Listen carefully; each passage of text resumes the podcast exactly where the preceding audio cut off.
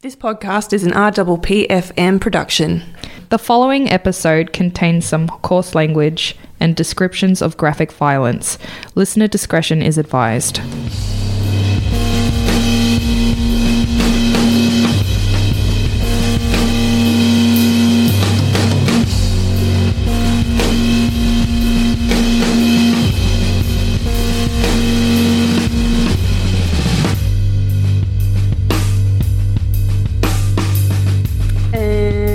Welcome back to I Think My Fridge is Haunted, the Ice Cube edition. Ooh, it's cold.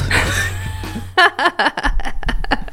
right, so Gemma, you're leading this one. Yep, sure. This is going to be a surprise to me. A couple of little things in the news this week. Uh, true crime news. This one's a bit gruesome, actually. A woman has been decapitated and her five year old daughter slaughtered at the hands of her estranged husband, who went on a bloody rampage in their US home. Jesus. Yeah.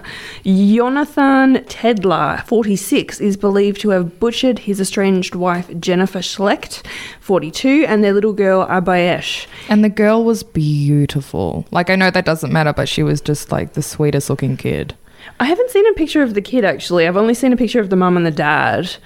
Um, and it was apparently a double murder suicide. And um, they apparently lived in a posh neighborhood in New York. Yeah.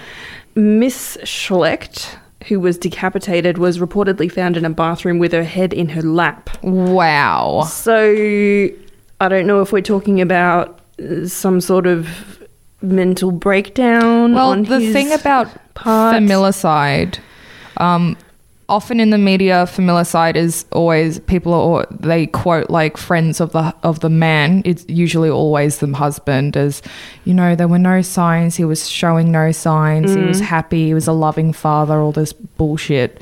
Um, this is one of the first recent articles I've actually seen where they are they are showing the facts. They are like making out the husband to be a monster because he is a monster for what he did. And if you look into familicide, it's it's usually um, there are I think four common traits in the men. It's either them being um, them losing their job and not wanting the family to be put through financial struggles How does that make any sense? it's pride it's like um, it's revenge. A lot of it a lot of the time it's revenge towards the wife. Um, if i take away your kid if i kill the kid if i kill the kids then and then i kill myself then you're going to have to struggle. But in this case he's killed you know it's a murder suicide.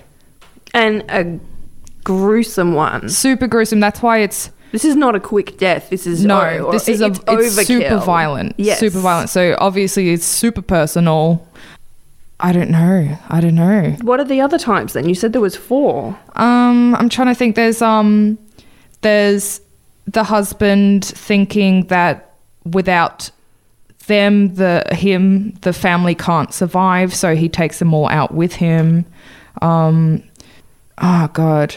If you, if you guys are interested, there's a book written by I think she's the head of criminology at Deakin, um, and it's called Mind Behind the Crime, and it's all about familicide. Wow. And it is intense because a lot of the time you hear of like farmers out in the middle of nowhere driving their whole family into a lake and the neighbors are oh he was such a nice guy you know they're always you never expected it but the fact that these people are killing their family members for such selfish reasons it's really horrible It, it, the article does say that um, apparently the wife was planning to serve him divorce papers. well there you go that's probably a mess like if you you, you either have to be married to me or you you can't have or you're dead you know and the kid's dead Hmm. And they, people said he seemed like a happy father in a happy family There home, don't they all? yeah that's it Such a good guy, really nice, kept to himself. I didn't think he'd be violent. Yeah, this is that.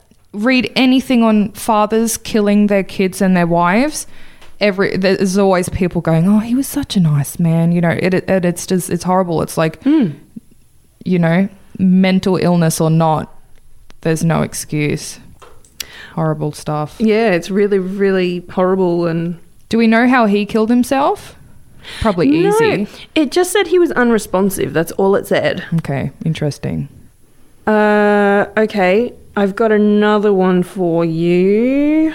I'm hoping you haven't heard of this one because I want to see your reaction. Okay. After a convicted murderer Benjamin Schreiber collapsed in his prison cell in 2015, doctors started uh, doctors restarted his heart five times. Recovering back at the I- Iowa State Penitentiary, Schreiber filed a novel legal appeal. Because he died before he was resuscitated, he had technically fulfilled his life sentence. Oh, that's crazy.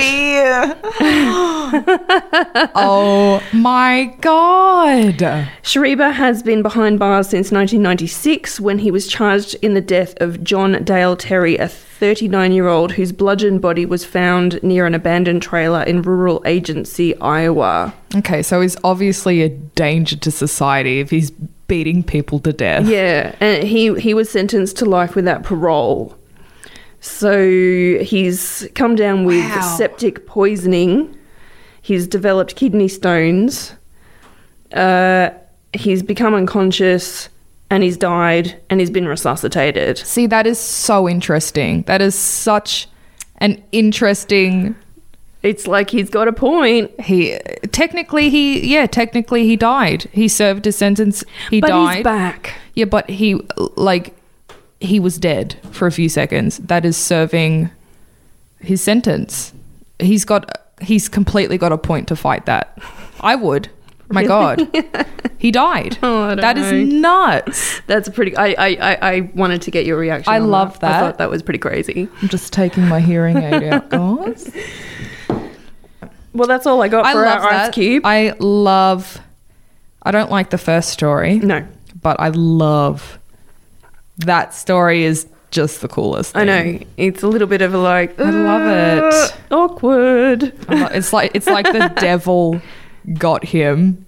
Yeah. got sent and was like, "Nah, man, go on, see what they do. Yeah, Go yeah, on. yeah. Go, I'll send you back up. Just you know, see what happens. wake up and freak them all out on the table.